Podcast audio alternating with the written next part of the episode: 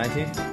All right, welcome to episode 19 of the Bobby Cast, and with Preston from LoCash, which is weird that you're by yourself. And this was kind of an issue for me too.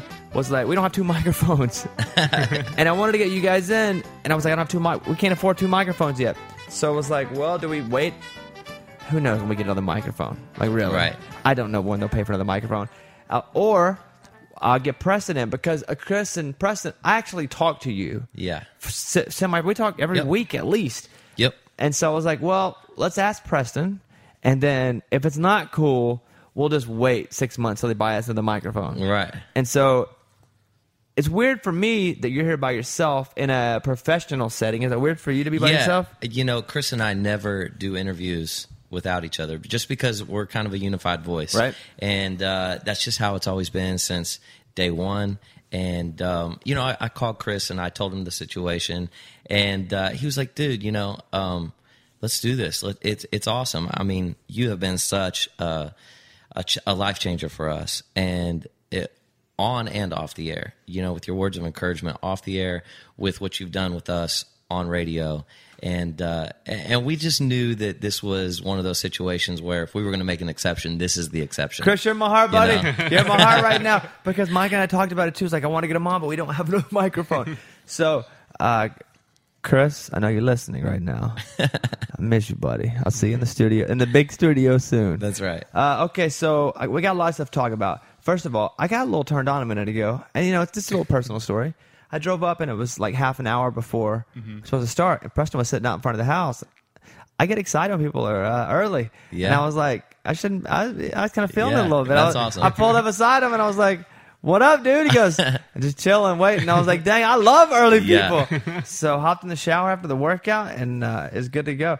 Um, you got yeah, I mean, we have so much to talk about, but you have on these shoes right now. Yes. These are gray Nikes, and there's I'm a shoe guy. Like I'm a shoe Yeah, guy, yeah. and so I noticed them immediately. They're they're gray Nikes. They're high tops. There's low Yep. cash on the back of them, and I said, are they new or do you just keep up with them very? Okay, so yesterday we went to do a fundraiser for Adam with Adam Jones of uh, the Baltimore Orioles. So we went to Baltimore. We did this tailgate party that he does b- b- like before the Baltimore Ravens football game, and uh, so we get out there. We're having fun, and we're, and we're raising money for the Boys and Girls Club in that area, and Adam walks on stage with these two boxes of Air Jordans. And we're like, I thought we were going to give them away or something. I was like, all right, here comes a cool giveaway. And he grabs the microphone. He says, around here, we do gifts. And I was like, well, that's awesome. We're going to gift these You're to somebody. and I was like, we're just going to give these away, you know? And then he goes, Preston, Chris, I secretly got your shoe sizes, and I want to give you each a pair of Air Jordans and that are LoCash limited edition. And so he gave this to us yesterday. That's awesome. And uh, I just posted a picture of him today. And he had actually taken a picture in Camden Yards with the shoes before he gave them to us. So we would have that picture. See, I didn't even Really know cool. you were such a sport. I'm a diehard sports fan. Yeah. Like I did a national sports show for years on, on Fox Sports Radio. So like that's my passion. That's- Mu- music and sports. Yep. And so That's us. until recently, and I'm a diehard Cubs fan. Yeah, I am too. Like my whole life. I was trying to get you to go to games he with was, us. and we'll get to that in a minute. But he's a ter- Press is a terrible influence, by the way, because I go to game four and I'm there, and Lindsay and I go up, and we're we're at the game, and Preston's like, "We're coming up for game five. He said, "If you want to ride home, we'll take you." I said, "I can't because." One, if they lose, I could not take watching Cleveland celebrate on that field at Wrigley. I couldn't do it. For my psyche, I couldn't do it. So I caught wind that they weren't going to allow them to celebrate. I don't know if this is true or not, but they were going to get us out of there early and get us back like off the premises just in case they won. But we were on a roll. We were winning that Oh night. yeah, I listen. I don't know if Wrigley could have handled the I don't either. celebration. I couldn't have handled the celebration, and So, I think people I- would have been yeah. so up. I think that's what it was about. It wasn't anything towards Cleveland. I think it was more towards. I think they just didn't want to rub it in anyone's faces. But the thing is, too, it would have been a disservice to Cleveland for Mm-hmm. them not to be able to celebrate wherever they won. and they probably would have allowed them like a semi celebration or something. If I'm Cleveland, I'm I'm dogpiling. I don't care where it is. anywhere, It's been since the 40s. I'm dog. Yeah. But I personally could not take a Cubs loss. And as much as I appreciate and I was like, Preston, I appreciate it so much. But we just lost seven to two, and I was like, I can't, I can't. I was stay. feeling for you because you're at that game, and I'm going, oh, it's crushing me. that three run homer was just, Dude. I was just like, oh no. Well, see, okay, so game one we lose. Game two, ML, sing we at. sing, and so we sing the national anthem. We're watching the game, and they tie it up. They win that game, so it's one to one. So Chris and I are kind of like, hey, we're kind of joking around. We're like, maybe we were good luck tonight, you know. so whatever. We come home, then they lose three and four, and I literally texted Chris. I was like, Chris, the Cubs need us. We've got to go. He's like, Preston, I got to be home with my family. I need to do this. I was like, Chris, bring the family. Let's go to Chicago. We need to be there. We're their rabbit's foot. And so he was like, I don't know, man. And so we went. And the next thing you know, we win. You, you did so. Hendricks won game two, and you were there for that. Uh-huh. But then you saw Lester win game five. right. So well, I'll, I'll do this though because I knew you guys were singing game two, the national anthem in Cleveland, and I was like, "That's weird." I know they're Cub fans. How do they get invited to sing in Cleveland? Well, MLB actually invited us, and so uh, MLB handles all of the anthems during uh, during the series and probably the playoffs too. Uh, but they called us, asked us if we would sing. We said yes, and uh, and I played it very neutral that day because out of respect for You any were in fans in it, Cleveland. yeah, I'm not going to walk out there wearing Cubs stuff, you know. And so, you know, in my heart, I might have had some Cubbies undies on, but Wait, that's didn't- your heart. I didn't let. So here's a little bit of them doing the national anthem World Series game too. Oh, say, can you see by the dawn's early light? And I gotta wonder when you're singing this, it's the World Series, and you probably sang it a hundred times, and every time, and I talk about this with a lot of artists because everybody sings the anthem. Yeah. It's that it's an honor to sing it, but there's no win because if you do it perfectly, life goes on. Next minute, nobody cares. You know, it's over. Yeah. nice job. If you do it in a bad way, the world is over. And they're waiting for you to mess up. Some people out there uh, in the basement of their mom's house on the computer, just Oh, waiting, just- you know. But it, for Chris and I, it was such an honor. I mean, there's so much stuff going on with the national anthem right now, with the flag, with the election, with it, just in our country. Period. So Chris and I were like, this is our opportunity to walk out on the field, take our hats off, put our hands on our hearts, and sing this song look directly at that flag and sing it for our country, sing it for everybody who's ever died for our country, sing it for the USA. And uh, it was like the most proudest moment of my life. And we just walked out and in the middle of all this stuff that's going on in the news and just sang it, you know? it felt clean. it just felt that way to me too. Yeah. And we, uh, I got a text message from my mom uh, right before we walked out. I- You know, they keep you underground. You're inside the stadium, and there's a lot of like energy. You know, the players are walking by and stuff. And, and so I get this text message from my mom about ten minutes before we walk out, and she said, "I know you guys are probably excited and maybe a little nervous." She's like, "But I'm going to be standing in front of my TV with my hand on my heart." And just walk out there and sing it so I can sing along. Make me proud. And I was like, that's it. I mean, we already sing it traditional, but that was just a real clear reminder that, uh, you know, we were just going to walk out there and just hand on our hearts. And uh, uh, there's a lot of lyrics, there's a lot of words in that song that you can easily mess up the gleamings and the streamings and the, you know, all those things and misplace them. But I just knew that if we kind of had tunnel vision and just looked at that flag and just remembered why we were all there, that we would get through it. And uh, it was a big stage, a lot of a lot of viewers, but Yeah, a lot of viewers. you, uh, yeah, a lot of viewers. Game two, uh, you go. The Cubs win. You sing the national anthem. Listen, that's a nice night. Not gonna lie. It was amazing. I'll tell you, um, we were walking out of the tunnel, and they were like, "All right, in uh, like 60 seconds, you're going to be singing." So they bring you out right behind home plate. You come out the gate, and uh, I got this uh, guitar tuner, and um, that's where I get the key for the song. So I'll show you what this. This is my life right before we sing the national anthem every time. So I'm uh, kind of keeping the key because we sing it a cappella. So oh, I think my volume's down. So I do this over and over. I'm like, mm, and I'm like, okay. And then I start it an octave under that. So I'm like trying to keep that key in my ear, and then I'm like, and they're like 60 seconds. So I pop my ear in, we're ready to go. I've got the key, I'm humming it, you know.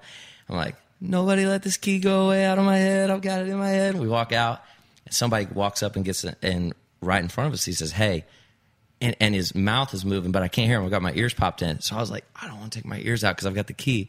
Pop my ear out. And they were like, Hank Aaron wants to meet you guys. Oh, really? like, Holy cow! Hank Aaron wants to meet us right now. I can't believe this. This is so cool. And so I let the key go. And, oh, obviously, because it's going to be awesome to meet Hank Aaron. So we meet Hank Aaron, and Big Papi from Boston is with him. We take a picture together.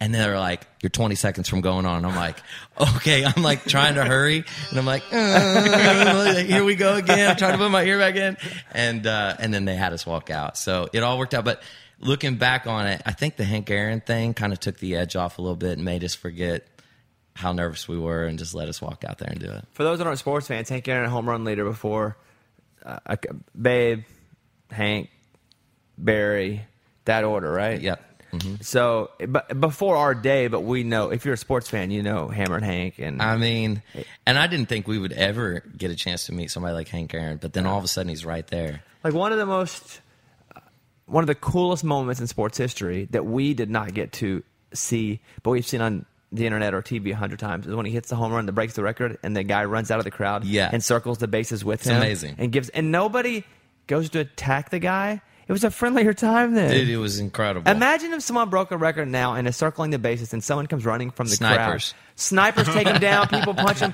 But if you if you don't know sports, look for Hank Aaron's home run when he breaks the record and you'll see a guy start running the bases with him Yeah. so excited. Okay, so World Series, we got you something. We're at the World Series, and we were. They don't sell World Series memorabilia at the World Series. You have to get online to buy it and stuff. But down in our dressing room, they had a few extra little things that were kind of cool. So we got you something. Okay, don't hand it to me yet. Let me finish the story about the World Okay. Series. Before I hand it, well, we can we can we can wrap this part of it with this. But I, so Preston and I find out that we're both diehard Cubs fans. And not- and here's the thing about Cubs fans: we don't care if bandwagoners come on because we only care about our hearts. That's like right. I hope the whole world's a Cubs fan because I know what I've been through my whole life. So more the merrier, Right. And the people you see griping about bandwagoners, they're not real Cubs fans because we just know what we've been through. Yep. And we're happy for our own hearts to be full. We don't care if anybody else enjoys We go it back too. to the Bobby Dernier days. Dude, it's You just know. from when Lee Smith. Right. From for me, my hero was Mark Grace growing up. Yep. And so I wrote him a book even about him, and he sent a copy back.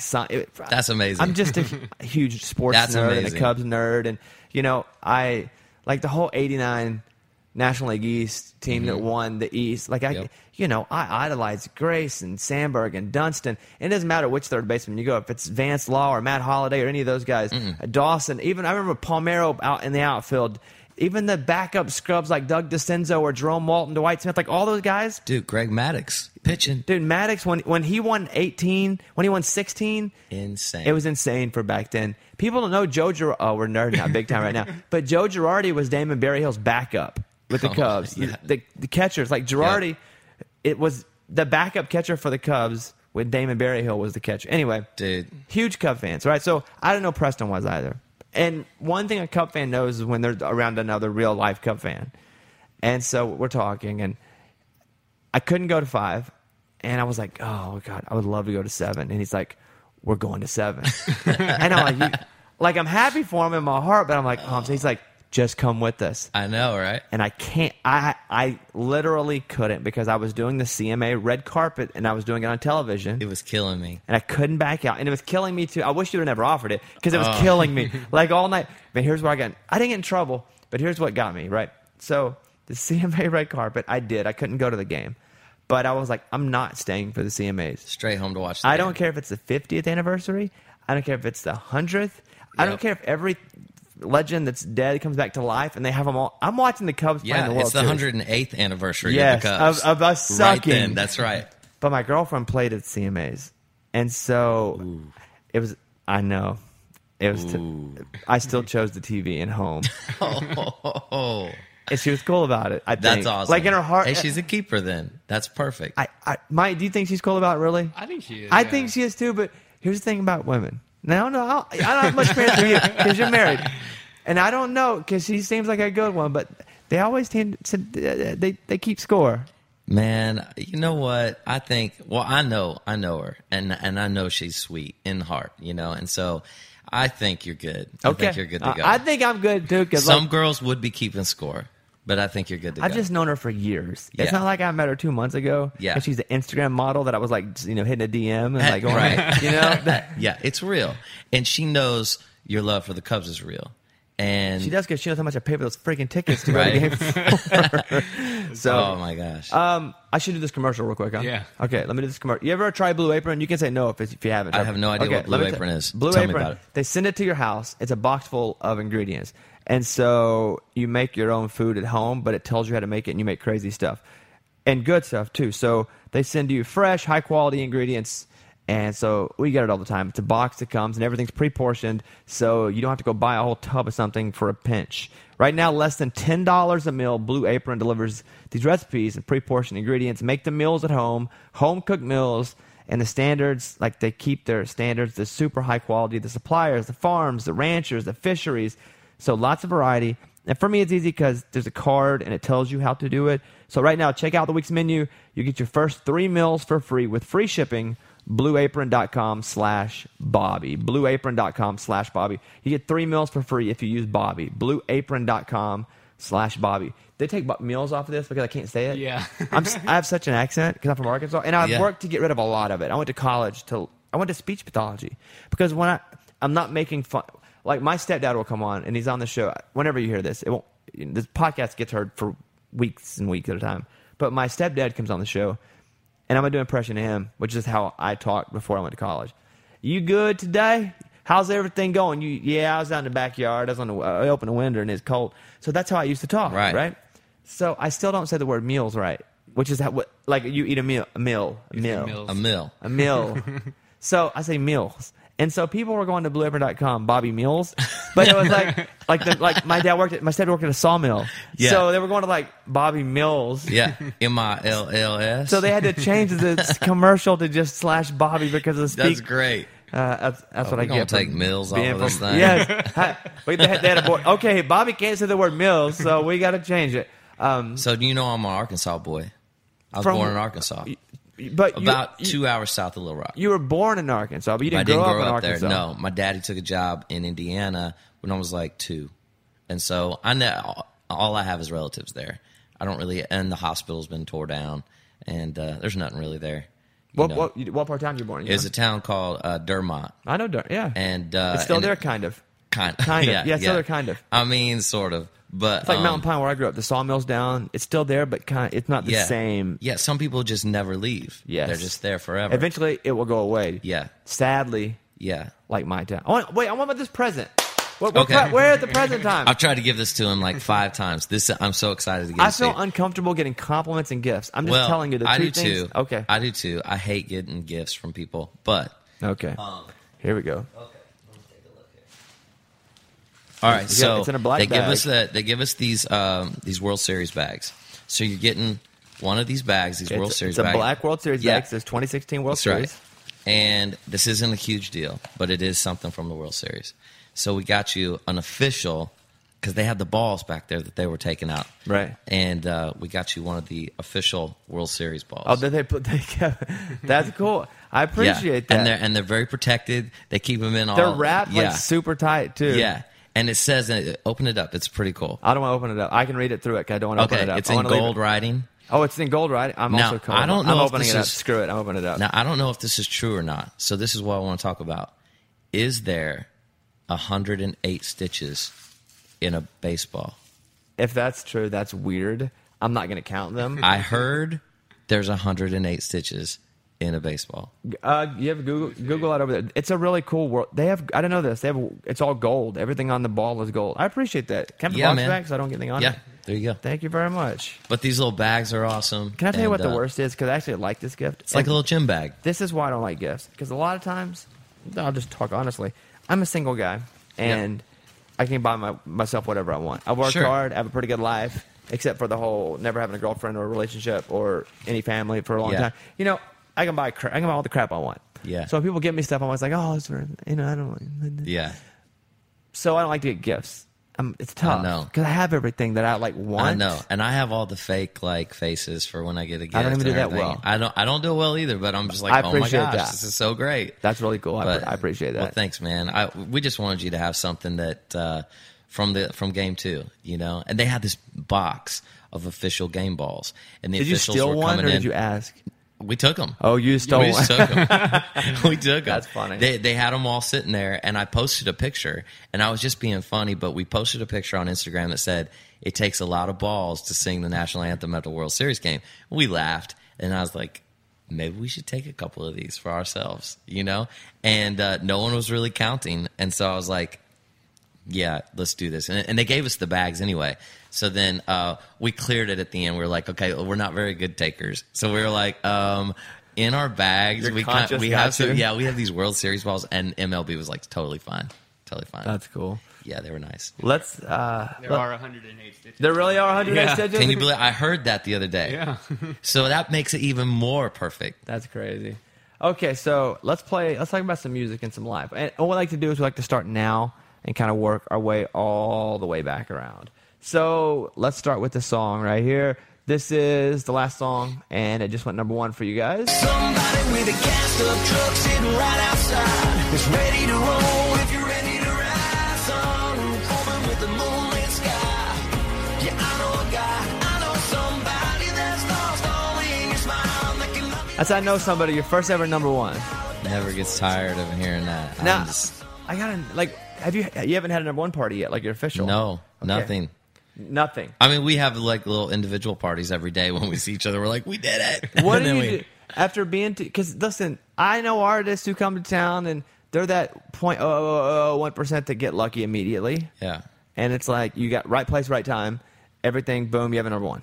Mm-hmm. Then I know artists like you guys that have been grinding it out for a long time. Yeah. When you have finally hit a number one, I mean, do you stay up at twelve oh one and look and make sure it's official? Do you wake up? Do you get You know, the the race was with Billy Currington, and uh, what a great song he had. I mean, I'm a big fan of that song.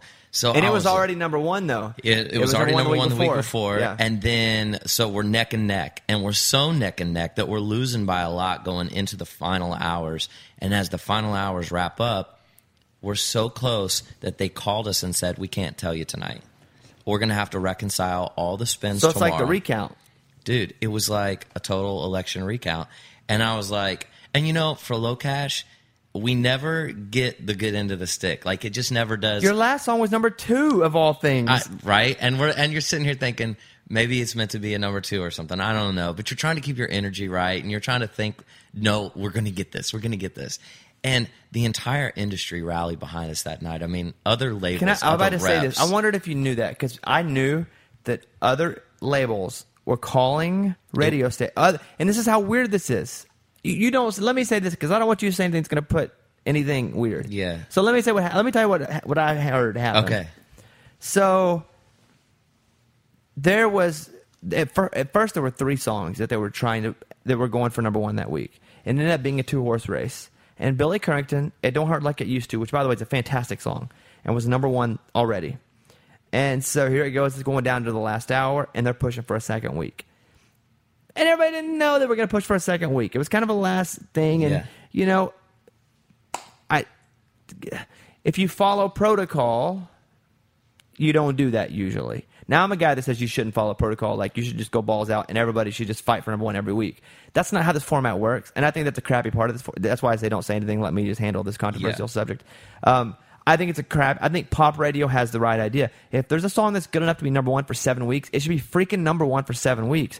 Country radio at times is a piece of crap because all they do is go, "We'll make a deal. You're number one here. We're gonna let you have number one here," and that's stupid. It's really stupid, and it's really a bad part of our format.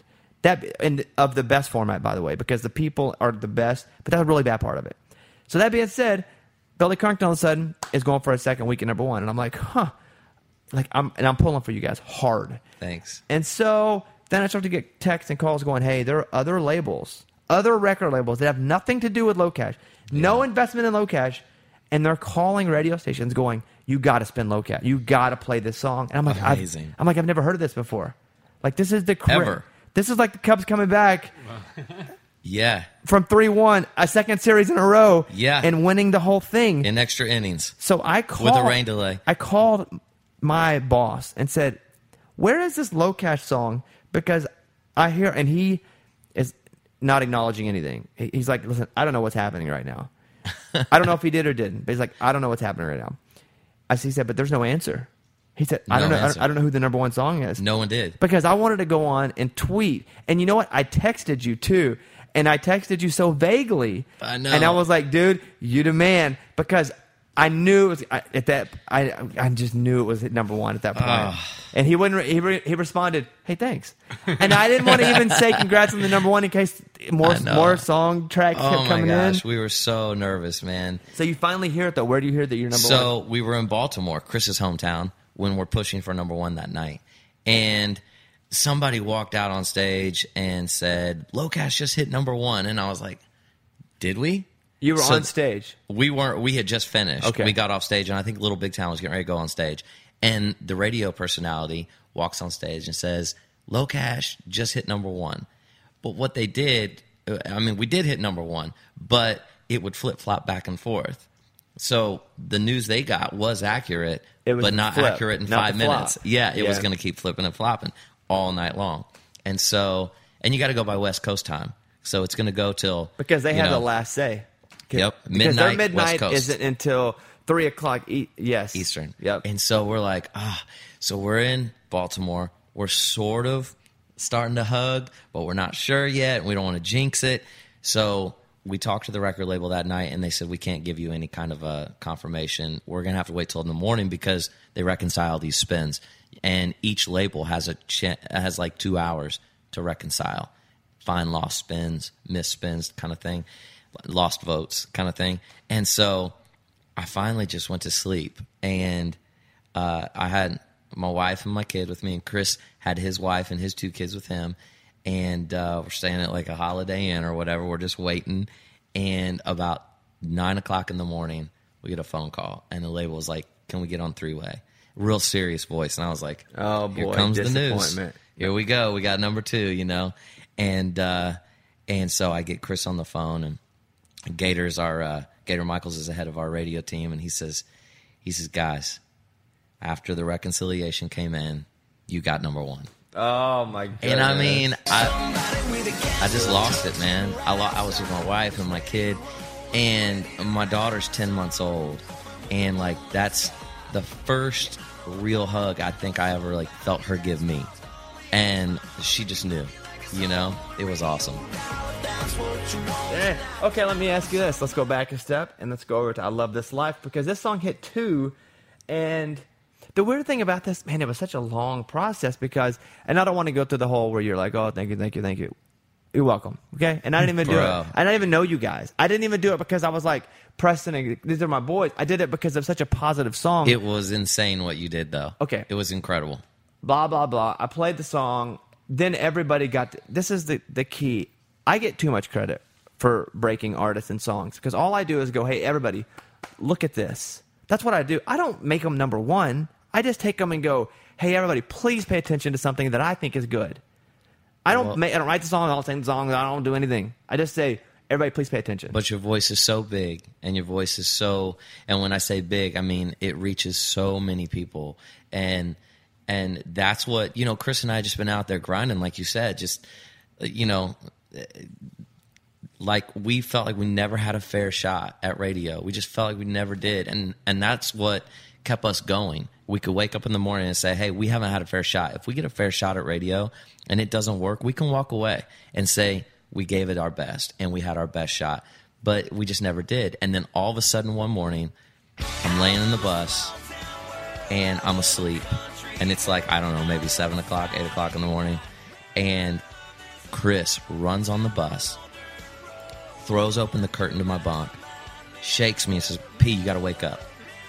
And I seriously thought something really bad had happened. I thought somebody got hurt. I didn't know, you know, you wake up scared Yeah. to death. I sat up, hit my head on the bunk ahead of me. You know, I'm like, boom. And I'm like, what's going on? He goes, I think Bobby Bones just played I Love This Life. It was, and like you said, it was just honestly like one of those things. We had never talked before. And here, and all of a sudden, in all of America, I Love This Life is on the air. And it was just like that moment. It was like VH1 behind the music. It was like, boom. it just changed. For me, I heard it and I was like, man, this is such a positive song. And then it's also got to be good. Like there are two levels to it. Like I, I, I don't have to like the message. The message has to resonate. Yeah. It is. There are songs that I'm just like, man, that's a kind of a gross message, but but it, gross messages are part of life. Sure. And, and does this, you know does, does it resonate? And then is it a good song? And I was like, Yeah. this is a good song, and nobody's playing it, and it's a positive song. So I threw in the dance party, and then I kept playing it, and then just other people, it just opened eyes. Like I didn't do anything except I mean, open the world's eyes. It and, just, and then you guys are on a small label. It's not like you guys have a million dollar budget to go out and promote all this everywhere and pay. I've never seen a tiny little team scramble like they did that morning.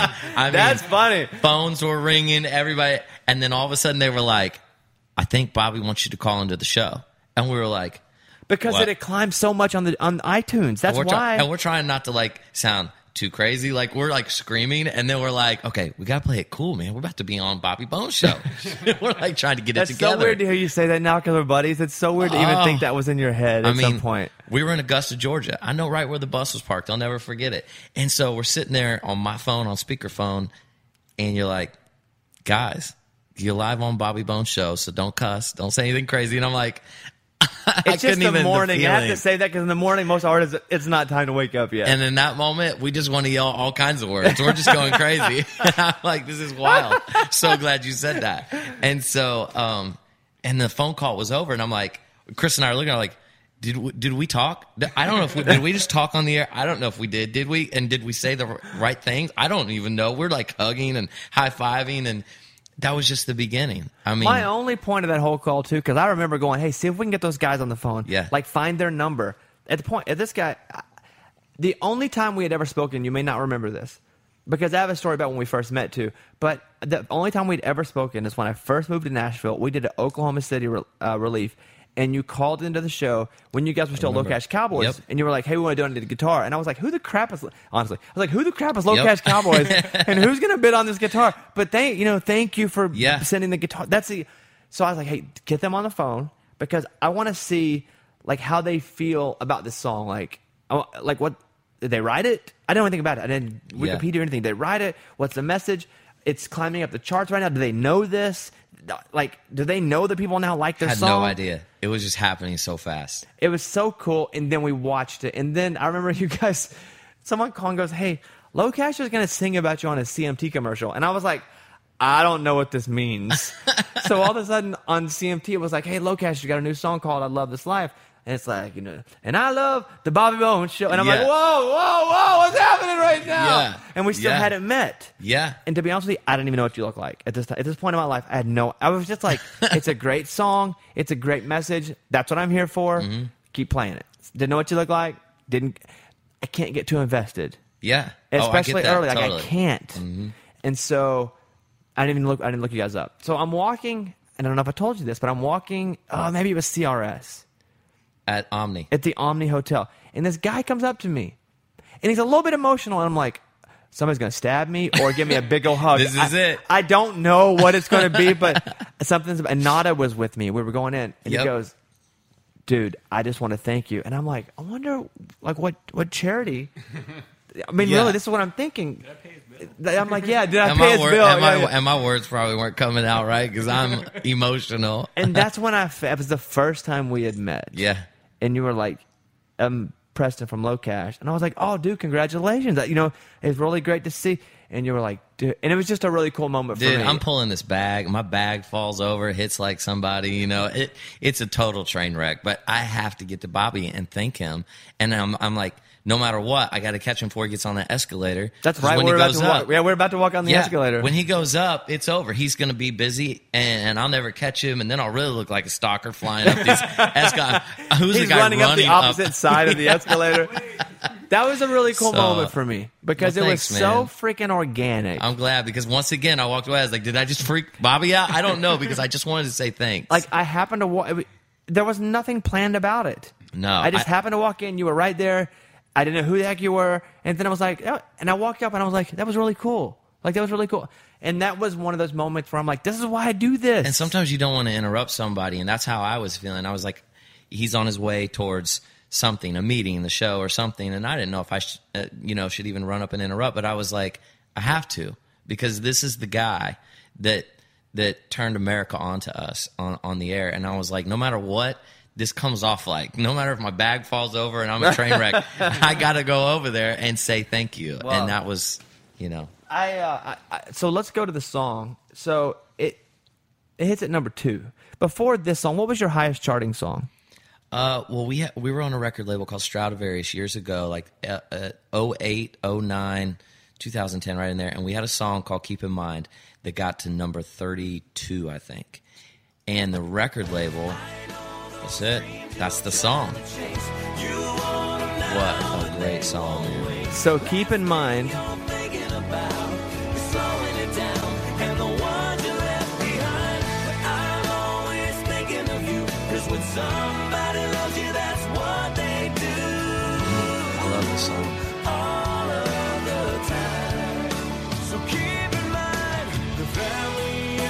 so this song, finish your story. I just wanted to play it while you were telling it. Jeffrey Steele and Shane Minor wrote that song.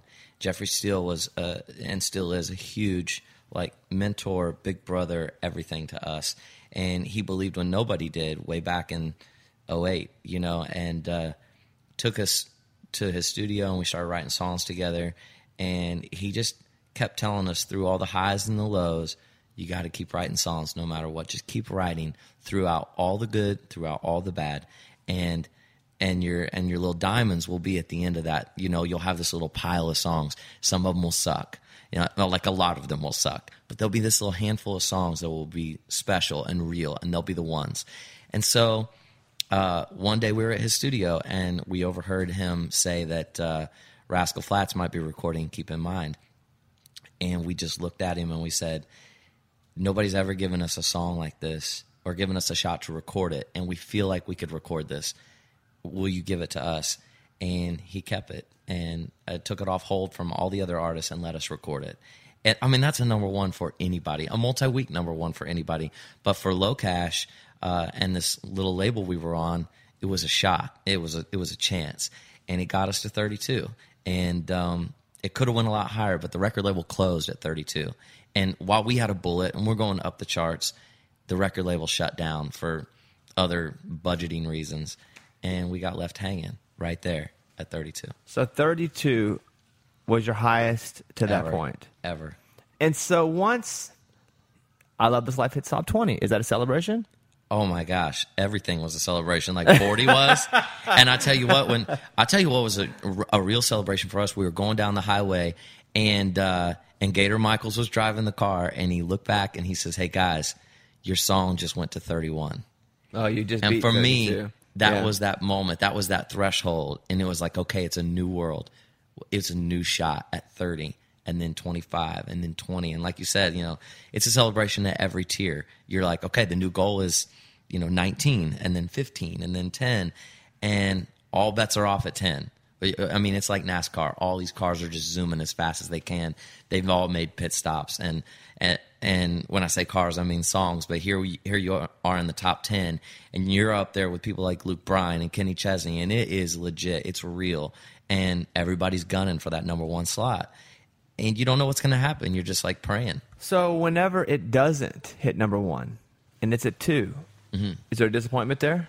Um, I think there was a disappointment. Uh, Die a Happy Man just didn't die quick enough, Dude, that And- you got the timing Yeah. was awful. The Yeah. song of the year was out at the same Massive. time.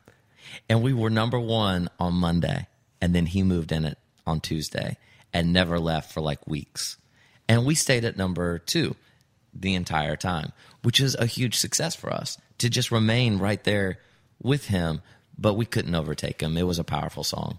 It was the song of the year. It was amazing. And so at the CMAs, which we didn't watch because we were watching the game, it was the one. Yeah. But here's the thing, and this is you funny is you talk about too. I was reading the story about Olympians and when they win medals, and so I'm really into the psychology of sports as well. Yeah. The gold medal people are always happy, or they're not. You know, whatever. Mm-hmm. For me, for me, I don't like to win. I just hate losing. So I'm Mm-hmm. a, I'm a nutcase anyway. But what they found was the gold medal winners were happy. The silver medal people were very unhappy, and the bronze medal people were super happy. And now here's why: the gold medal people won. The Yeah. silver medal people felt like I was so close to winning that I should have won if I would have just worked harder. Yeah. So they didn't have that in their heart of like what I did. And the bronze was like, man, I'm happy to be here. Mm-hmm. Like I, I- I wasn't gonna finish first. Yeah. And so just being on the stand is an honor. And they found that it was gold, bronze, silver in that order In happiness. of yeah. in, in happiness. I mean, in that in our world, that's kind of like top five, two, and one. Yeah, Like, I can see how somebody would achieve a top five and say, "We did it, top five, when we roll out. But for us, we got so close. I mean, it was right there. And but you know what? I love this life feels like a number one song to me. It's the most powerful song in our set every night to this day. When we go out and we sing, uh, I mean, it's the last song of the show every night. There's no other place for I Love This Life to sit because it's the one that you know that introduced us to America as well as it still has this thing that changes people's day. Like it's It's just a smile uplifting. song. No, yeah. really, it's a, that's- that's how I just like it makes you smile. hands go up, Yep. smiles come over their faces, and uh, and we leave the stage feeling like we've you know you know kind of gave them a really positive message. Who'd you write that song with? Chris Janson. I knew the answer, but that- and, on my uh, and Danny. Myrick was there. And I tell you what, we were trying to write an anthem for Garth. We heard he was cutting. We are like, let's write an anthem for Garth. What would Garth say? And we are like, he'd get out there with a fist and and be like, I love this life, you know. And so we started. We made a laundry list of all the things we loved, and we are like, let's keep this simple. Let's just not even think about this. What are the things we love? And we just made a list, and then we sort of formulated it into verses and named it "I Love This Life." And we are like, how Did you- simple is that? When you finished, okay. So I know a lot of artists were writing for Garth at the time when he was Yeah. out, 'cause it was like he was taking emails. Mm-hmm. Like you just take the song and you And get send it you right to send him. it to him, and they would listen to everything. Yep. So did you? Were you disappointed that Garth didn't? Yeah, at first I was like, dang, I thought maybe we had something Yeah. here. And and we were already doing it live. And Chris and I take songs onto the stage and just sing them just to see what the reaction is like. And uh, we were watching every night, and the crowds were like already going crazy. They've never even heard it on the radio, and their hands are up. They're feeling good. And our tour manager was like, I'm telling you guys, there's something special about this song. And I kind of blow it off and go to the bus. So I was kind of disappointed when I heard that Garth, you know, um, didn't cut it, and I don't even know if he really heard it. Who knows? But another artist uh, supposedly had it on hold, and it was on a strong hold. And um, you know, as songwriters, we were all banking on that to be good for us. We're all like, that could be good for us. We all get a paycheck, and so when we got our record, we didn't have a record deal. And so when we got our record deal, all of a sudden the record label says, We want to make I Love This Life the single. And we were like, Chris kind of looks at me, he's like, Maybe you should take it off hold. And I was like, Is that bad form or no? Well, it, uh, if it's going to be for another artist, it's probably bad form. But maybe with a shot for us as the songwriters. Yeah, okay, I got it. So if you were going to take it off hold from artist A to give it to artist B, That's probably bad not cool. form. Yeah, if that's you're taking cool. it off hold for yourself when you wrote it because you have a new project, that's a little more acceptable. That's a little different because now it's like, wait a minute, we sort of have the trump card on a, on a song that we write, and so when we, you know, we had, to call Janson, we had to call Danny and say, guys, I think we're going to keep the song for ourselves. which a bit for them has got to be disappointing. Yeah, yeah, you never know. They want a big artist to have it because Right. listen, just playing here. I'm just gonna be me for a second. like, I don't want LoCash cutting a song that a big artist can cut at the time. You know, would you? Yeah, I mean, I've been there. I Yeah. mean, it's like, oh gosh, what do we do? But you know, man, Janson is one of our brothers. He's like, he's our best friend in music, and uh, those guys. After after we talked it out, everybody understood. We just wanted a shot, and so we all kind of rolled with it. And I think everyone's sending up big prayers and crossing fingers and toes. And uh, now you look back on it, and you're like, wow, what a great decision we all made. That's You awesome, know? dude. Yeah. dude. And here you are praying the Garth. Pick. You know, wise man once said, "Some of God's greatest gifts are unanswered prayers." I love it. That's great. And Garth said that there. All right, so I love this life goes to number two. It puts you. By the way, I'll say this now. With I love this life, and I know somebody. You guys are now real players in the game. With one song, you're not a real player. You're okay, cool. They had a song. Right. With two songs in a row, you Yeah. automatically get that third. Everybody gives you the benefit of the doubt on Right. the third song. Just don't make the third song suck yet. You know what I mean? That's the goal. But the, the at first, make the first song amazing. Yeah. That's what the plan is. On the second song is okay, cool. We got a little inch. Let's follow it up. Mm-hmm. The third one is we're going to get the benefit of the doubt. Just don't suck. Right. Do you feel that? A hundred percent, I feel that. Yeah. and it's like just don't mess this up. This is the moment, and you know, everybody. I feel like we have a really um, solid album. We're getting a lot of feedback on different songs. People are like, "I think this should be your third single." I Oh, I screwed you guys single. too about playing a different song. I shouldn't have played. Hey, I don't even care what you play I because I'm all about. I, I I love it that you went deep into the album and found a cut that is important to us. That song's so important to us, and it, who knows? You may have willed it into being a single eventually. who knows? The one that I played before we played the next single, I heard this song. Oh, I no no. Before I heard it, I just was looking at the tracks and I was like, "God loves me more." I don't even know what this is, Yeah. But I have to hear the song because I don't know. My mind as a creative goes, okay, how would I make this a song, and what's the, what's the angle? I know, right? What's the angle of "God Loves Me More"? Because it sounds like the most arrogant song I've ever heard in my life. It I sounds like a- it sounds like a terrible song. and it makes you listen. yes, and so I go and I listen to the song, right? And so it's called "God Loves Me More." God loves me more than he loves you. Cause he gave me an angel to hold on to. And I'm like, I got it. Oh!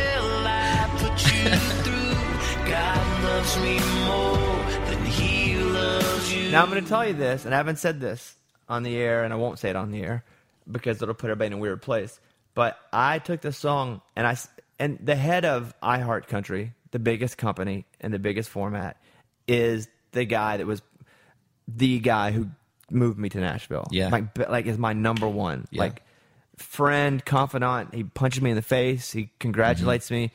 Um, and I sent him the song, and I was like, "Dude, this is song of the year. Like, if it's ever you, if it's ever a single, it's this is song of the year potential. I mean, it feels like I'm, But- I remember sitting in the back of the bus with Matt Alderman, uh, Phil Barton. You know, Phil. I wrote, wrote- Yeah. Phil, Eric Paslay, and I wrote Yeah. "When I Grow Up" number Yeah. one kids song together. Yeah. he's awesome. Yes. and uh, and so is Phil, Matt, Chris, and me, and we're sitting in the back of the bus, and I'll never forget. Uh, Matt Alderman had the idea, and he goes, "Guys, I got this idea," and he's just he's a big old country boy, you know. He's holding his guitar, and he says, "It's called God Loves Me More Than You," and I was like, just like you, I was like. Just stunned that he even said this, and so before I said yes or no, uh, and I just said, okay, sing sing how this should go. And he kind of had this twist that God loves me more than you because he gave me an angel to hold on to, and that's all he kind of had. And I was like, you needed, dude. oh boy, this is this could be amazing. And so, and so then we just backed up and said it's a redneck love song. It's a country boy who has no other way to say it but just like this. And so we just started, you know, I, I drink too much, you know, I fight, I cuss, that kind of thing, and and it worked. It- And I played it on the air, and it went to like number forty on iTunes after one play. Amazing. just one play. Yes, I was calling everybody. I was like, "New single, guys, let's go." I, I felt bad that I played it because I didn't know what the new single was, and I was just like, guys, I heard this LoCash song, and you have you have to just hear it. You know, it's just that good. And I played it, and I talked to, he, I guess he owns your label, runs your label. uh, Tall, David, tall guy, yeah, David. of. hmm He was like, "Hey," and I was walking out of the uh, the um, what's that stupid CMAs. Yeah. I was walking out of the um, it, the interviews from that day, and he was like, "Hey, God loves me more." It went up like five thousand percent when you play. I was like, "Dude, it's a good song." I didn't write it. I didn't sing it. I did nothing except go, "Hey, everybody, check this out. It already exists." I mean, I love the song so much. I it could be the single right now, and I'd be fine with that. But the Um, single right now is "Ring on Every Finger," which I have to admit, never heard it. Like right as I'm about to play it, I've never heard it. you've never heard it, Never heard it. First time. For I've never heard one note from the song because Here we go. Now I'm no, nervous. this, this isn't going to count because it's not the right environment. I have my environment to hear songs. Yeah. This is not the right environment. Okay. but I've never. So here's a little something about Ring on Every Finger, a little backstory. Um, Thomas Rhett wrote it uh, with Josh Kear and uh, Jesse Frasure, his team. And uh, they write great songs. And we got pitched this song after he had cut his album. So I don't think he had it done in time for his album. We heard it and we were like, this is amazing. so the guy that beats you at number one Right? would "Die a Happy Man" We just talked about it has, too. has now given you a song that's going to be a. This whole And world his is dad weird. Wrote, I Know Somebody. Re- yeah, that's right. Rhett wrote. I know somebody. Yeah, so we're all excited going, is this going to be a true story? I mean, this is crazy, you know? Dude, this is like a freaking lifetime original. I know. CMT I know. combination. All right, here we go. Ring. This is the hook, Mike.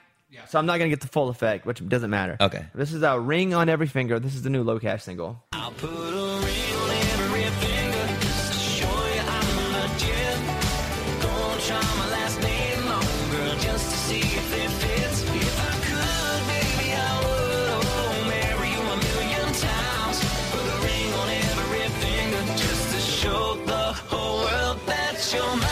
Oh, that's a cool. I like that. The boom, Thanks. boom, just just Yeah. melodically speaking. Yeah. Because I'll need to hear the whole song. And it's got the Thomas Rhett energy. For sure, I can hear the Thomas So Rhett energy in there. Yeah. But the du, du, du, du, Yeah. that's cool. Yeah. Uh, so okay, that's the new single. Now, don't know a lot about it, so I'm not gonna talk a lot about it. So that's the new single. I'm sure we'll be talking about that a lot in the future. Yeah. Let's let's go back. So I want to go back to whenever people that have been around town a long time talk about you guys, and I'm talking about long timers. Mm-hmm. They're like, you know, you know, what Preston used to do. He used to teach dance classes. And I'm like, he did. I didn't know this. I'm like, President used to teach dance Awesome. classes. That's great. Yeah. And then he was like, "Yeah, we go. He teach like, was it? Did you teach line dancing? At the Wild Horse. Really? Yeah. Yep. So when I first moved to town, uh, I heard that everybody would hang out at the Wild Horse, and so I was like, I didn't know anything about Nashville, so I went down to Second Avenue, went to the Wild Horse, walked in, and it's kind of buzzing. You know, this is 2002. I'm in there. The the buzz is you know rocking. There's people dancing. There's lights. It's a big big nightclub, and I look over and the DJ hanging out. You know, having fun. He's got some girls in the DJ booth. He's having fun. Hands up. It's Chris. It's I- Chris. so I walk over Your there. partner. That's crazy. right? So I walk over to the DJ booth and I'm like, it looks like you got a cool job, That's dude. how you met him. and that's where we met. And he goes, he goes, yeah, uh, what are you doing in town? He's like, you seem like a new guy around here. I said, yeah, man, I just moved here. I don't even have a job. And he's like, well, first things first, you're to need a job. And I was like, really? Because I saved a little bit of money and I'm just to songwrite every day. So focused on songwriting. He goes, you're to need a job, dude. It takes longer than, you know, than what you think. And so I was like, okay. So he says, why don't you work here? He says, you have any dancing like background, you could teach line dancing here. It's a fun job, pays well. You have any dancing background? Yeah. So so uh, Chris and I both have dancing backgrounds. So um, like Viacom and like VH1 and MTV would fly us to New York City and have us do like hip hop clinics and all kinds of stuff. Where did you I mean, learn to dance? Because it sounds you like you know- were, you've been trained to dance. I've never had a dance lesson in my life. Okay. But um, dancing is just You're one like of those me. things. You just break it down. All right. I mean, yeah. throw some cardboard down with a boombox, man. We're good to go. so no And- dance lessons, but you were really that Ever. good that you would go dance. Well, Chris, and Chris was the same way. Coming from Baltimore, he had breakdancing, and so the two of us hit it off. We're like, wait a minute, we both like can dance and freestyle and have fun, and and we come from the same background. We we listen to the same music growing up, and so we started working together. And they had two microphones, and so I would DJ, and he would walk out. And, and like be an MC and welcome everybody to the Wild Horse. There'd be like three thousand people in there, and be like, "Hey, everybody!" And I'd be playing background music on this on this machine called the instant replay. So I'm like dropping like Magnum PI music or whatever, like dun dun dun dun dun dun. dun. Chris is out there talking, and it's this show, two man show. And then the next break, I would go out with the mic, and Chris would be the DJ, and he would put on you know like the music to Three's Company, and I'd go walking out, and you, we had this little thing going. And then one day we got bored, and we were like, you know what?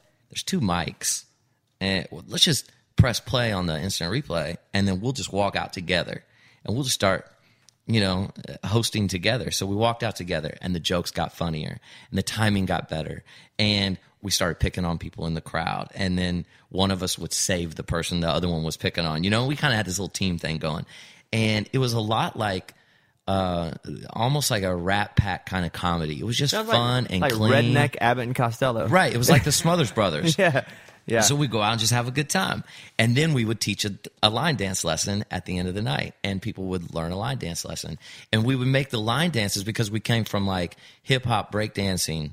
We would make the line dances a little extra cool. So you weren't doing the old, you know, the old school thing. Just give it a fresh edge. And so it worked. And the numbers started growing, and the Wild Horse was just exploding. And then we made eight by tens with like two Of guys on the, of a picture of us. Hey, oh, just a sign, like a picture thing. Just at the, like Got a it, like a it, it. Uh, headshot, with Headshot. two guys on it. The guys from the Wild Horse.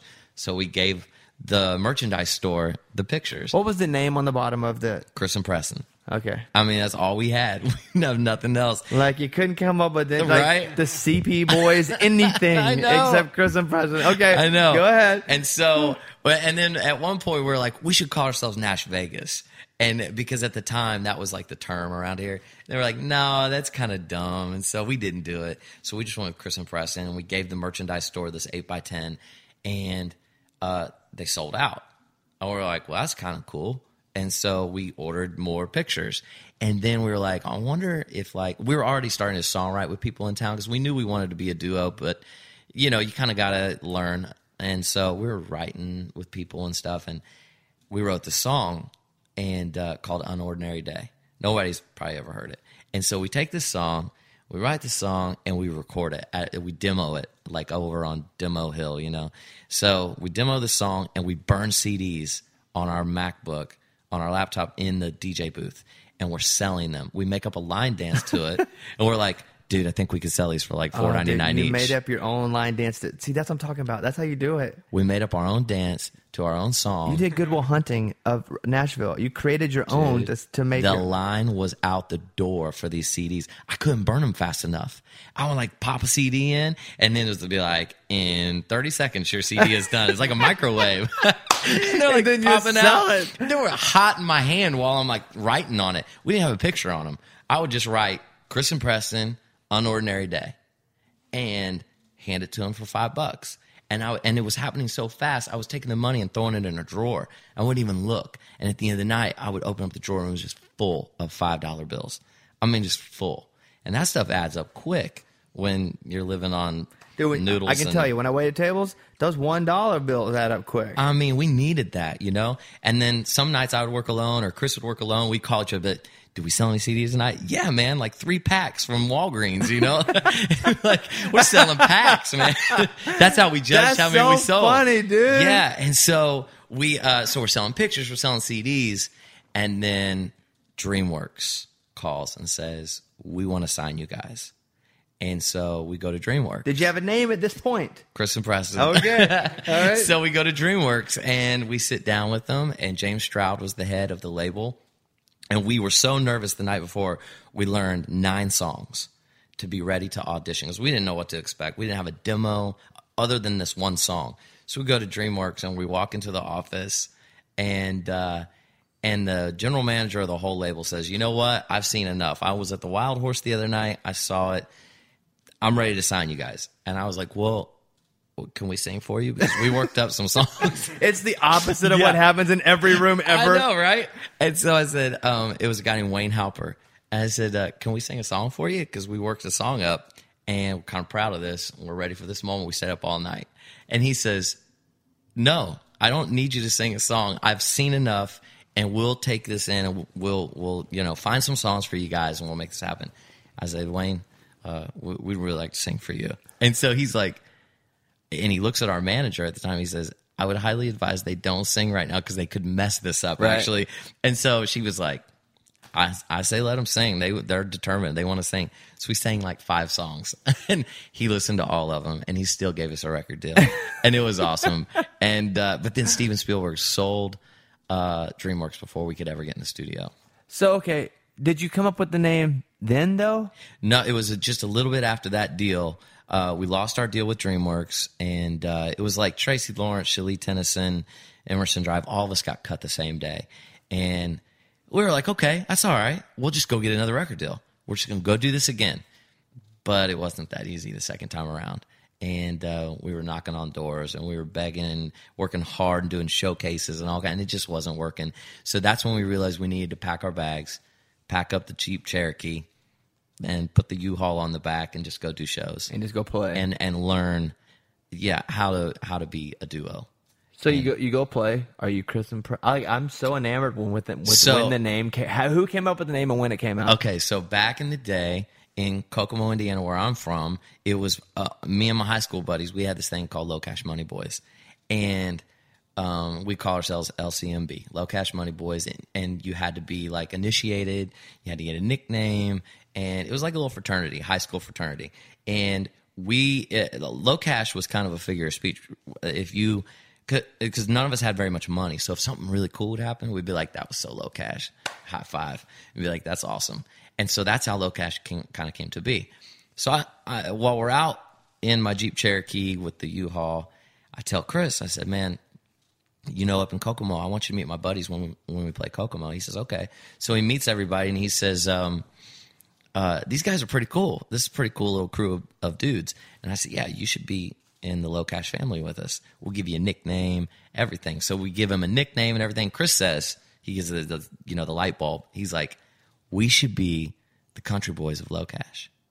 And I was like, because the meaning is just never forgetting where you're from. It's not about being poor. It's about cool stuff happening for next to nothing. Best things in life are free kind of attitude. So Chris says we should be Country Boys LoCash. And I was like, I love that. So then we were like, let's just be LoCash Cowboys. And we came back to Nashville and we told our management, we were like, we got a name. We're going to call ourselves LoCash Cowboys. And they were like, that will never work. and we're like, okay, well then that's it. We're going with LoCash cowboys. If you say it'll never work, at least it's polarizing. It's making you feel something right now. So we're going to go with it. And so we did. So you're LoCash Cowboys, and you don't have a deal at this point. No. Okay, so when did the next deal, and what was the first song that you guys tried to hit with? Here Comes Summer Okay. was the very first song that ever came out, 2010, and uh, and it raced up to like 40. This is it. Come on.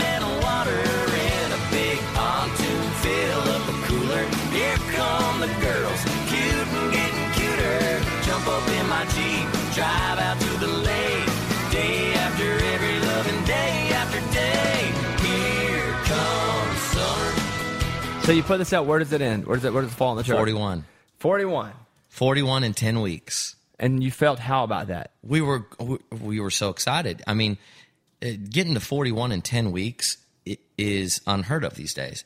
And we were like, this is all, um, unless you're a superstar artist. And we were like, this is it. It's going to happen. Here comes Summer's going up the charts. And uh, next thing you know, the record label decided to put out another act. They started feeling, you know, like, oh, this is going so well. We'll put out another act. Which took and a lot of the focus from you guys. messed everything up. Who was the other act? Uh, it was an act called Houston County. So the, Never did anything. I love those guys. They were from Houston County, Alabama. they're now a Little Big Town. They changed their name too. yeah. so when did it go from? And why did you drop Cowboy? Because when I heard of LoCash Cowboys, I thought of real Cowboys. Yeah. And you guys aren't real. You're, No. you're not Cowboys. No. So w- when did it go from we need to pull the Cowboys off our name? You know, we were uh we had just gotten a new record deal with Reviver Records, the guy you met, and I, we knew "I Love This Life" was going to be the single. We and um, we just did a photo shoot, and we are feeling good about like everything. It's, it's new energy, new everything. And so I was sitting in the front lounge of the bus, and I was doodling. And I'm a little bit of a graffiti artist, and so I was just kind of messing on a napkin with a sharpie, messing around. And I always liked the ZZ Top uh, logo, and Chris liked that too. So Like the on top of each other, the letters yeah, on top like of the each just other. really cool rock Right. and roll looking stuff. And I looked at Van Halen, and I looked at Motley Crue, and I'm looking at all these other stuff that had a lot of energy and was really slick and smooth and fun. And I was like, that man, the ZZ Top thing's pretty cool. And so I sort of started working on a new logo, and I just had done LoCash. I didn't even put Cowboys on there yet. And Chris wakes up, walks up to the front lounge. He goes, "What are you doing?" I said, "Yeah, I'm just kind of working up that new logo like we talked about." And he was like, "Dude, I love it just like that. Don't even put Cowboys on there." And I was like, "Really?" And so we were kind of like uh, like a logo for a ball cap or something. We're like, "We'll just leave it at this." So we turned it in, and everyone's like, "Oh my gosh, you changed your name." And we're like, not re- I mean, kind, not really, kinda. I don't know. Did we? Because we just turned in a new logo. tell us. I know. Like, is this is this something you want to happen? if you like it, we did, and if Yeah. you don't, we didn't. That's how it was. And they were like, "We love it. We're just going to go with this. It's just LoCash." And we're like, "Okay." And so we went with LoCash, and everything just sort of lined up. I mean, everything just worked. How long you and Chris been together? From the day you met him at the Wild Horse. 2002. Holy crap! Yeah, I met him in 2002. So, and I know Two you, weeks after I moved to town, I was 12. there, yeah. We'll leave it at that. I know that there were times in your career where, as a band, you guys thought, okay, wait, we're not gonna be able to do this anymore. And I mean, there are highs and lows over that period of time. 2011, In two, in two, that was the year it comes right to 2011. you. What? eh, That's when what happened. January. Um, keep in mind, it's going up the chart. I don't even know where we were in January, but we were make, making a really strong move. Keep in mind, and um, all of a sudden, in January, Chris's dad passed away suddenly. I mean, suddenly. No, uh, no signs of it happening, and um, it just happened, and it devastated Chris, devastated both of us, dev- devastated our whole team, our whole camp. I mean, I remember going to the funeral in Baltimore and our record label showed up. And I mean, it just really hit us hard. And because, you know, um, Jack was Chris's dad and he was Chris's, you know, best friend, biggest fan. And he was like a dad to me too, you know? So all of a sudden we're singing this song, keep in mind it's climbing the charts and we lose Jack. And then two weeks later, literally almost to the day, uh, Chris's aunt, who's a big supporter, a big fan of ours, the sweetest woman in the world, passes away suddenly, and we're like, whoa, whoa, whoa, what, what's happening? You know. And then a few weeks after that, the record label shuts down, and we lose Keep in Mind at 32 on the charts, and we're like, okay, a song is not even nearly equal to a life, but it, it all of a sudden it's just lost. Hit after hit is coming, and it's Chris's dad, then his aunt, then the song, and we're and then all of a sudden the label shuts down and we're stuck. I mean, if you if you think it's hard to get a record deal, try to get out of a record deal. That is that's twice as hard. And so we're sitting here going, okay, we're stuck on a label. We lost our song. Two very close loved ones, and then our fiddle player gets sick, and we just continue to do shows. We're trying to stay positive, and our fiddle player gets sick, and he dies. He passes away, and he'd been with us years, and so now the hits are just they're starting to pile up on us, and it just seems like I remember feeling like it was as dark as it could get. Like this is it. Like we we've hit the wall. I mean, our wheels are spinning. We're just sinking in this one spot and we can't get out. Like we're just gonna have to throw the towel in. We're and that's kind of what's on our mind, but nobody's saying it. Chris and I are looking at each other like, what are we gonna do? And uh, I guess around well, in the fall of that year, uh, we get a phone call, and it's Keith Urban, and he says, "Guys, this song you wrote called uh, "You Gonna Fly," I'm gonna make it my next single," and uh, that changed our life.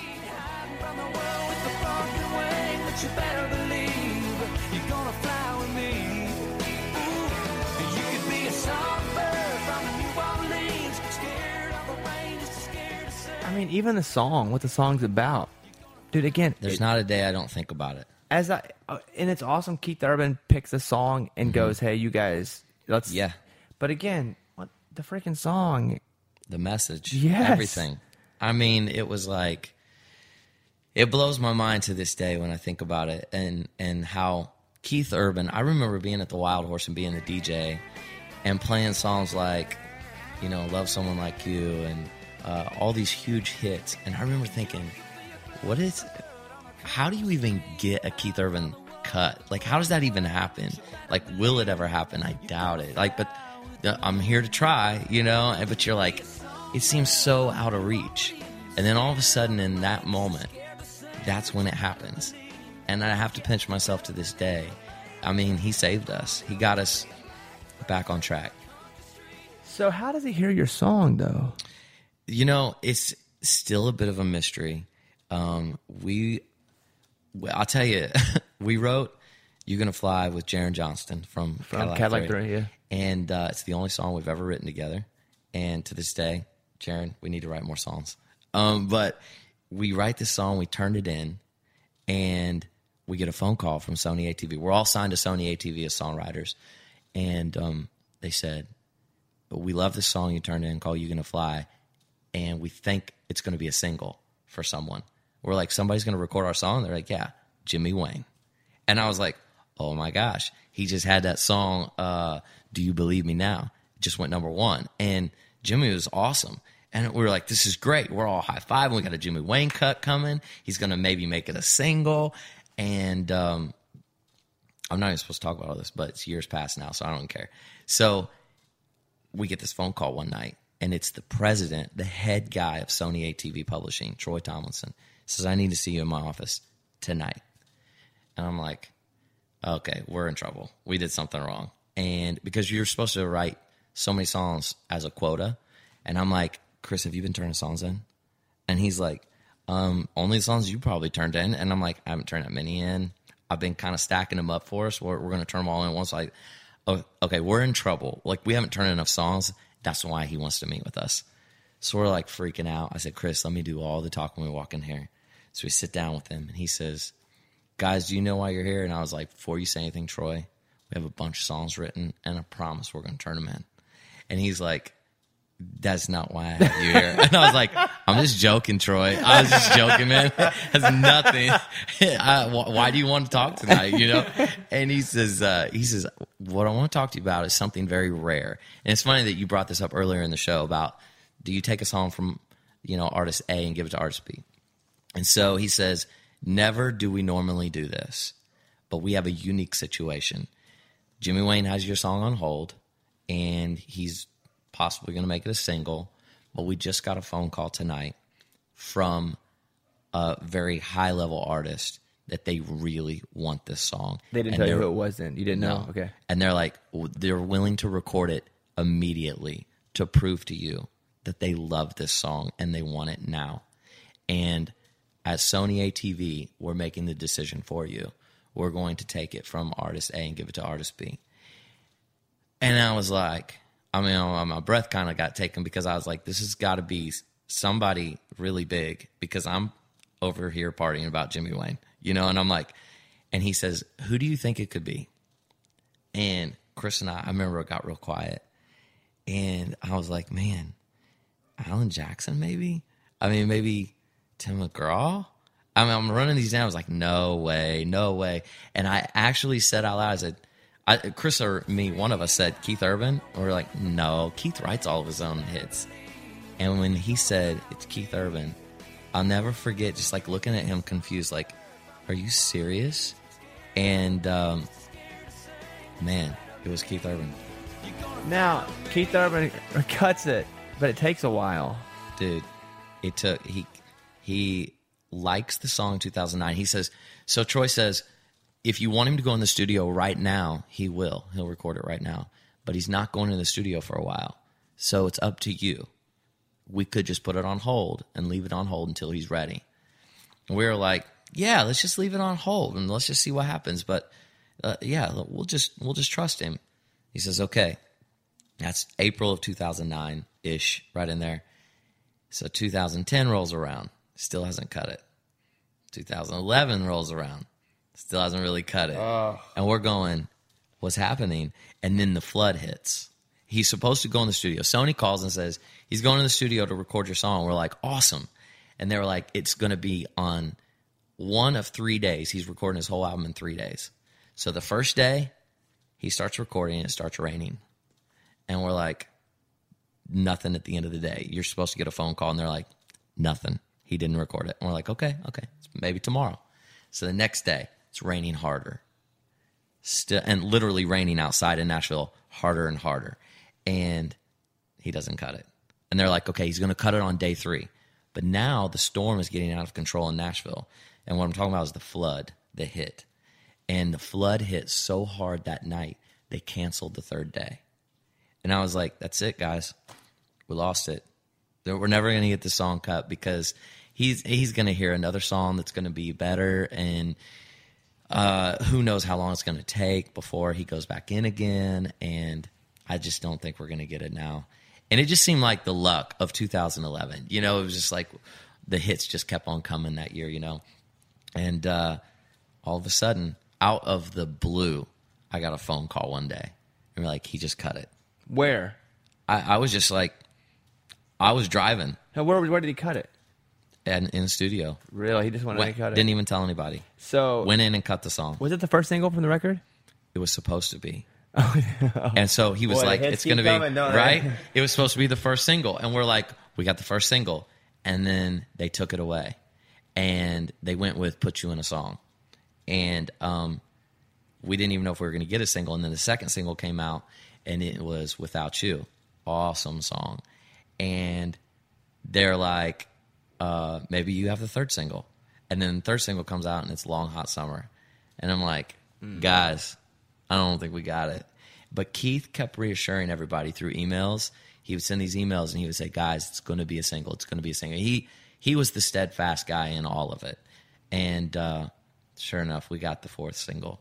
And man, I mean, what uh phew. It was like game 7, rain delay. Here we go. You know, big things happen. It just takes a while for you guys. I know, right? it was so nerve wracking, but we got it. And then 4 months after that, we got Truck Yeah Which with Tim. you guys wrote with Chris Janson. Chris Janson, dude. The whole, the whole world is just like, Yeah, wanna get it jacked up. Yeah, let's crank it on up. Yeah. I saw you guys on stage on Instagram, and it was you two and Chris. I guess you guys just played together somewhere. Yeah, we were doing shows in Jacksonville at the same time, but different parts of town. And he texted and he goes, Are you guys over at Mavericks? We're like, Yeah, are you over at the fair? And he was like, Yeah. And so he said, You guys should come over here. And so we literally grabbed a car and and drove over to the fair and jumped on stage with him and sang with him a couple songs. So, what songs have you guys written together with with Janson? You wrote "Truck Yeah," Truck, yeah. We had um we had I Love This Life. Um, about sixty more nobody's ever heard. What, I what songs songs have we heard though? A bunch of stuff. Uh, Chris and I have a song called um, "Back in the Day" on Parmalee's record, the old record. It's it's uh, not the new one. Um, and then we have a Joe Nichols song that he just cut, Really? called "I'd Sing About You," and it's to me it's a smash. I I hope Joe's listening and makes it a single, but if he doesn't, we will. You, you take it back and do it again. You- If if he doesn't make the single, that's what Paslay Paslay was in here, and you know Paslay's a songwriter. He wrote Yeah. all these hits first, Amazing. and his whole thing was he got three, and he never had any. They got three in one year. It was like boom, Yeah. and then he got that triple play award, and he was like, I had nothing forever, and then it was like boom, boom, boom, and so for him, he wrote. Friday night, and Lady Antebellum and picked it up. And they kept saying we're going to put it as a single. They never Yeah. did. He said, "Can I have it back?" Got his own song back, number one. Boom. So that's great. That's cool. So what Yeah. of all the songs you guys have written, what's the most lucrative one for you guys so far? I would say uh, probably I Love This Life. Really? Yeah, because that's the one that changed. Um, that's the one that changed our show guarantee as Your well. touring money, too. Everything Yeah. changed. Merchandise. Yeah. Uh, life. Did, like I said, whenever I look at you and I say it changed our life, changed our life in every respect. You're able to. That's a good T-shirt too. I love this life. Yeah. I mean, it really is. I mean, you have to think about that stuff too. That's a good T-shirt. Mm-hmm. Yeah, and I look too. at this store called Life is Good, and they sell all this product, and I'm like, maybe we should have I Love This Life T-shirts in Life is Good or something, Yeah. you know, or something. I mean, this the opportunities are endless. Congratulations, man. Thanks, dude. And uh, tell Chris one day I'm going to another microphone. We're both going to get in here. Chris, I hope you know. It's just the the the story of, and it's on a on a much bigger level. But I was talking about uh, Maren Morris, who I've become close with, um, and it just it's one of those that I was like, wow, so good. And she was talking, and I forgot I did this, but I had her on the air playing before you could even buy her songs, which is kind of a weird thing to do because you come on the air to sell your songs. Yeah. But I was like, you have to just come play. And she had reminded me of it. She was like, hey, oh, you were having me up before you could even buy my music. But Mm-hmm. so I'm such a big Maren Morris fan and didn't know her that well at first. I don't let the relationships really culminate personally eh, because I just don't want to Yeah. be invested in a personal level. Mm-hmm. I like to just present and say, hey, And that's t- smart. I And mean, here's here's the yeah. thing. So with Maren, she got up when she won the CMAs, and I watched the speech back, and she said, "One year ago, I was watching this at a bar across the street, and tonight." I'm up here on stage winning this award. You got to be freaking kidding me. I can't even imagine. So, but you can because this is what I'm going to say. Maren is a microcosm of LoCash because it's this. Look where you are. You just had a number one. Before It's- that, you had a number two. You're now you're out. You guys are real now. It's it's, an hard to be amazing real. Yeah. And you started and you went from teaching line dancing through struggles, Yeah. ups, downs, ups, downs, and here you are today. Uh 12, 13, 8, I don't know. I don't know how many, I don't do math. When did you guys meet? 02? Oh, two. I don't even want to do 14 the years later. So, Oh, and like gosh. Mike here, who's producing the show, Mike lost over 100 pounds because That's amazing. the same thing with Maren. Like, you just take a step, you take another step. You take, like LoCash, take another step. Keep taking steps. And when you can't take any more steps, take another freaking Yeah. step. Yeah, and there's always tomorrow. The phone could ring and change everything. I lived it. I was in my bunk when Chris shook me and said, "Dude, Bobby Bones just played our song." And I, I mean, those kinds of moments. I'm telling you, dude. I mean, it's it's real.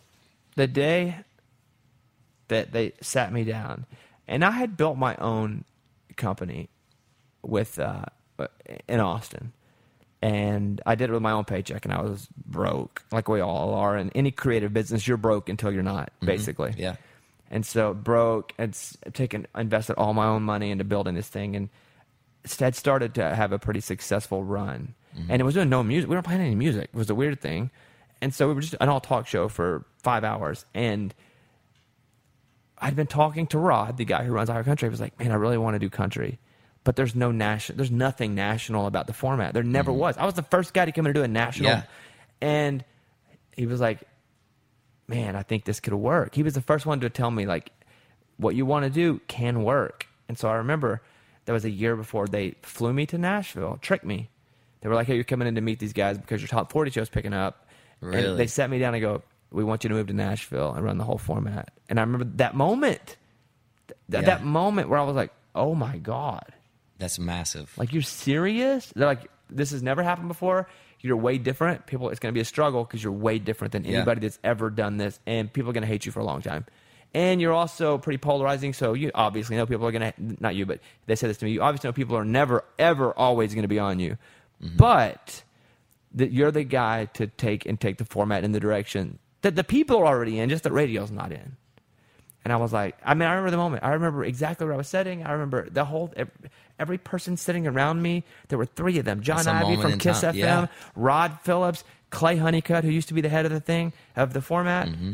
And it was just like that. I had no idea that day that moment was about to come, and boom, there was that moment. and it freezes in your mind. You remember all the details Vivid of that moment. I don't know what I had for breakfast this morning, but vividly, I can tell you four Right. Mm-hmm. years ago when they said this. yeah. So, dude, this has been one of the, and I we do these a lot. Uh, Mike, have I ever told anyone this is like one of the best ones you've ever done? No. no, never. Oh, thanks, This has man. been one of the best ones. Like I've, this has been. I mean, the, you. Thanks for pulling up all this music. Oh, dude, we got like That means so what you Want? You want best seat in the house? What, you, what, what you want? Be online on Friday nights to my senior prom. You helped tie my tie. Graduated We wrote this about Chris's I dad. can hear you yell. That's my boy, proud as hell. From the front We were at the Grand Ole Opry, and uh, for the very first time, and we made our debut, and we walked off stage. We lost his dad in January, and it was May. It was Mother's Day weekend, and uh, our moms were there, and they gave our moms roses and stuff. It was real special. And we walked off stage, and we were taking a picture with the Gatlin brothers, and and it's like surreal. Here we are at the Opry, and uh, Chris isn't in the picture. And I like, wait, wait, wait, we can't take this picture without Chris. I've got to go. I know it's Larry Gatlin. I, I've got to go find Chris. So I look over and I see Chris in the shadows. And I walked over to him and I said, hey, what's going on? And he kind of had tears in his eyes. And he said, man, tonight was perfect. But it wasn't perfect, perfect because my dad's not here. And for whatever reason, I just looked at him and I said, your dad is here, dude. He's got the best seat in the house tonight. He's, he's right there looking down over the Opry. He saw everything. And we just kind of looked at each other and we were like, maybe this is a song. So we wrote it. And who knows, maybe it'll come back someday. Dude, that's crazy. Like like three times you got me emotional during this thing. I don't even have emotions, and you got me emotional. dude. Dude, chase a little love. This is a jam. I like when people say their own song are the jam. That's my favorite thing. too. This is a Yeah. jam, man. I love this song. It was such a fun video too. We had our cars in it.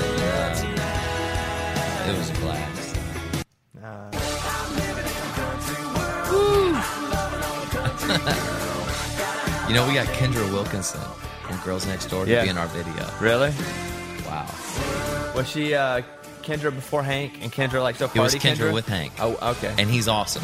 And he uh, wasn't there, but he called and like speakerphone. He's like, "All right, boys, now don't put your hands on my girl." Now he was a really cool dude. That was fun. oh yeah, dude, we're ready for you.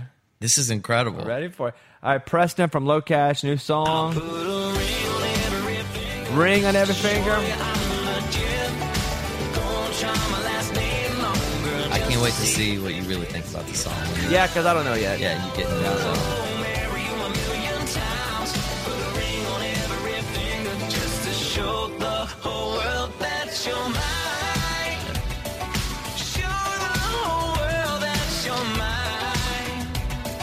Thanks for hanging, dude. Thank you. Appreciate that. What This is a great night. what do you guys have going on this week? Anything? Well, we just got home from Baltimore from that thing, so we have today and tomorrow, and then we leave tomorrow at midnight for Pittsburgh, Columbus, and Cincy.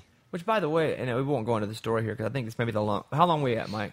Almost an hour and a half. Okay. Um, you did propose. You proposed to your wife on the Opry stage. I did, yeah, yeah, in the circle right there, and uh, and I don't know how I got the words right, but I kind of thought up in my mind. I said, "Okay, how am I going to do this? What am I going to say? I'm going to have a microphone in one hand. I'm going to have a ring in the other. It's like in my pocket. I don't have the box. I just have the ring in my pocket, and I'm like, what am I going to say? And I thought of this thing, like you know, like um, I brought her out. She stepped into the circle, and and I told Chris, I said, I might or might not do it here. I'm not sure.